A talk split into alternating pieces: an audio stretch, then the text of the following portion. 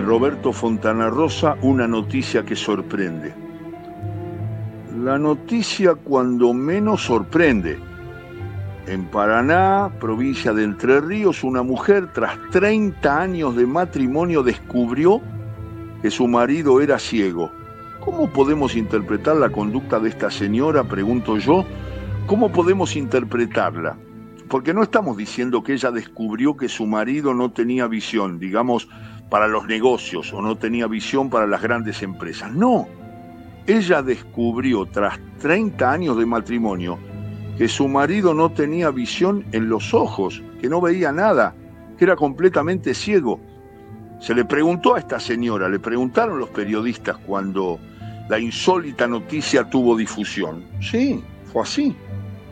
¿Cómo era posible que no se hubiese dado cuenta antes. Y ella dijo, mi esposo tiene tantas falencias, tantas falencias tiene mi marido, que esa, la de la ceguera, pasaba inadvertida. Entonces, usted, yo, nosotros, todos nos preguntamos, ¿no notó doña Asunta, porque así se llama la mujer en cuestión, durante una convivencia de tres décadas que su marido no veía? Ella se defendió diciendo que sí, que lo había notado, que a veces observaba a su marido vacilante al parecer indeciso, pero como su marido lo era siempre para tomar determinaciones, para resolver qué ropa ponerse o incluso para decidir qué deseaba comer, a ella aquello no le pareció sorprendente. Paso a leerles ahora algunos párrafos de las declaraciones de esta señora de Paraná, diarios de Buenos Aires que acudieron a entrevistarla. Yo notaba que mi José leía poco, es cierto, pero yo tampoco soy una intelectual. Puedo leer alguna revista vieja, algún diario, pero no es la lectura una cosa que hagamos muy a menudo en mi casa. Vamos percibiendo entonces mis amigas y algunos amigos que advierto por allí, especialmente en las filas del fondo, cómo esta anécdota francamente extraña que traigo hoy a colación se entronca, se contacta, se enclava en el tema de mi charla, la incomunicación en la pareja moderna. Y surge la pregunta, la curiosidad, la requisitoria, ¿quién es más ciego en este caso? ¿El marido de la señora Asunta, José, con su falta de visión congénita? ¿O la misma señora Asunta que no supo, no pudo o no quiso enterarse de la anomalía de su esposo? Veamos este otro dato francamente notable que nos entrega la prensa. La señora Asunta, el diario El Impreso de Nogoyá, dice, la señora Asunta no sospechó ni siquiera cuando su marido, para empezar a concurrir a un gimnasio de la zona, le solicitó la compañía de un perro. Acá hay una situación concreta. Este hombre austero, poco comunicativo, parco, solicita algo, un animal, un perro. Recordemos que José, el marido, no trabajaba, estaba ya jubilado de su oficio de relojero. Lo había ejercido durante 40 años, ayudado solamente por su sentido del tacto. Y era su mujer, Asunta, la que salía para hacer las compras, pagar los impuestos, visitar a su familia. Debo reconocer que no me cayó muy bien el pedido de mi esposo era como decirme que no le alcanzaba con mi compañía, era introducir entre los dos que siempre habíamos vivido solos, que no habíamos querido tener hijos para no dispersar nuestro cariño y que además vivimos con un presupuesto muy ajustado, poner un elemento nuevo, desconocido, costoso y además no humano porque se trataba de un animal. Es clásica esta situación, señoras y señores, queridos amigos la de la pareja cerrada simbiótica en la que no se sabe dónde termina uno de los componentes y dónde comienza el otro. Como también es clásica en estos casos la aparición del temor a que un elemento externo como el perro altere la relación. He hablado de esto en mi charla anterior, la interferencia de Perico, donde toqué el caso de esa pareja venezolana madura que ve destruida rota toda su intimidad tras la compra de un loro.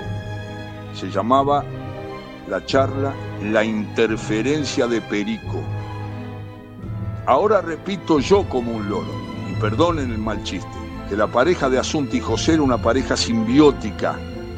Sí, al punto que él suele usar polleras de ella y que ella luce en esta fotografía es una sombra de bigote, una pelusa grisácea sobre el labio superior. En el marido puede disculparse la confusión, ya que tanteando dentro del ropero en busca de su vestuario se podía equivocar, sacando al azar una prenda cualquiera. ¿Qué respondía la señora Asunta ante esta particular forma de vestirse de su marido? Mi José sale poco, declaró. Y, y no era raro que se paseara por el patio con un batón que era de mi madre. Un batón muy lindo, marroncito, con puntitas blancas. Por eso tampoco me resultaba demasiado raro verlo en polleras. ¿No pensó que su marido podía tener tendencias un tanto raras? ¿Dónde se plantó, señora? ¿En qué análisis? Asunta está agenta lejos del mundo animal. El marido de Asunta solicita un perro, pero no un perro común y silvestre, sino un perro lazarillo, un perro adiestrado para conducir no videntes.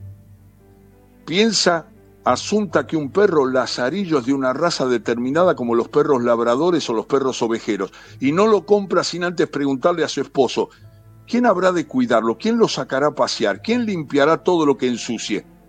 Él me sacará a pasear, fue la contestación de José, y ella no entendió el sentido de la respuesta, como al parecer no entendía un montón de otras cosas.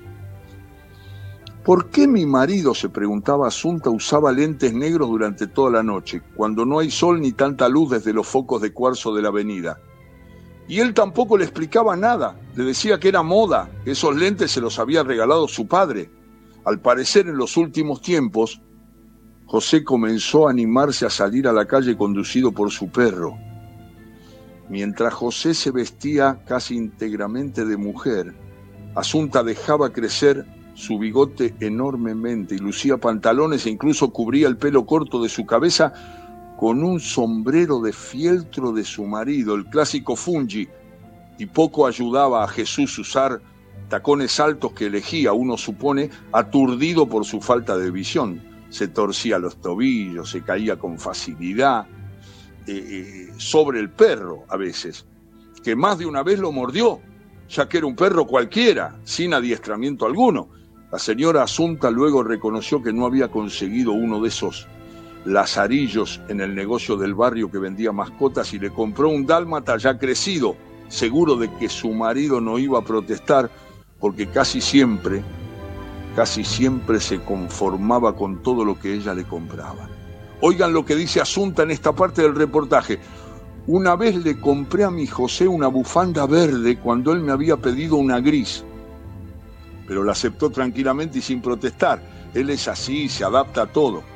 En muchas ocasiones José volvió a su casa golpeado y tumefacto ya que el dálmata lo hacía caer y lo arrastraba por las veredas varias cuadras.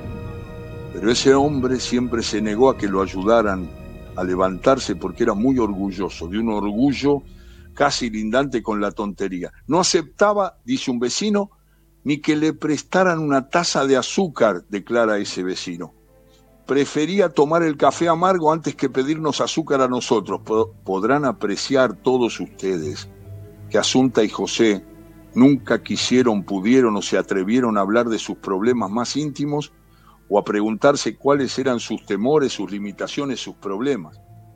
Éramos la clásica pareja de otros tiempos, con todo ni Asunta un programa de televisión por cable concertada por nuestros padres. A mí me habían dicho que mi José era un buen partido y a él le habían dicho que yo era una chica atractiva. ¿Y cómo termina esta historia, mis amigas? Que nos deja tantas enseñanzas y sobre la cual cada una de ustedes, cada uno de ustedes, reflexionará largamente en sus casas. Asunta descubre la ceguera de su marido. ¿Y cómo la descubre? Muy simple.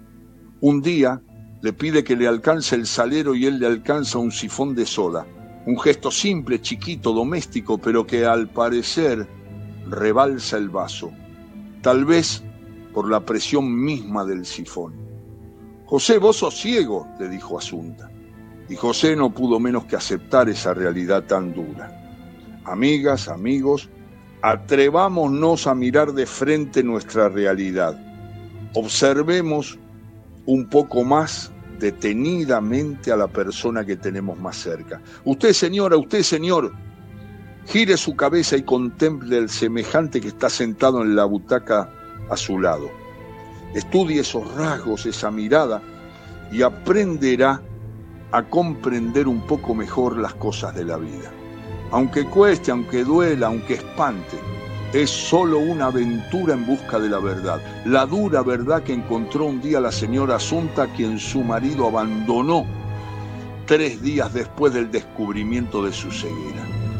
Leamos las palabras de la desolada señora ante el abandono, tanto de su marido como del perro dálmata, al pie de la foto donde se la ve fumando con el pelo cortito, el bigote yacano y luciendo una corbata a lunares grandes. Mi José es muy orgulloso y no podía soportar la idea de que yo permaneciera al lado de él solo por lástima, por piedad o, por darme pena. Todavía me parece verlo yéndose de casa, con la capelina que era de mi tía Fina y ese trajecito sastre que a mí me quedaba muy bien y que ya al final él usaba tanto que ni me importaba que se lo llevara.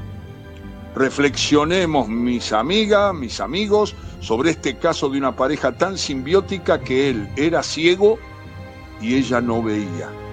Y nos encontraremos en mi próxima charla de fines de junio en esta misma sala con el tema La comida casera tras la caída del muro de Berlín.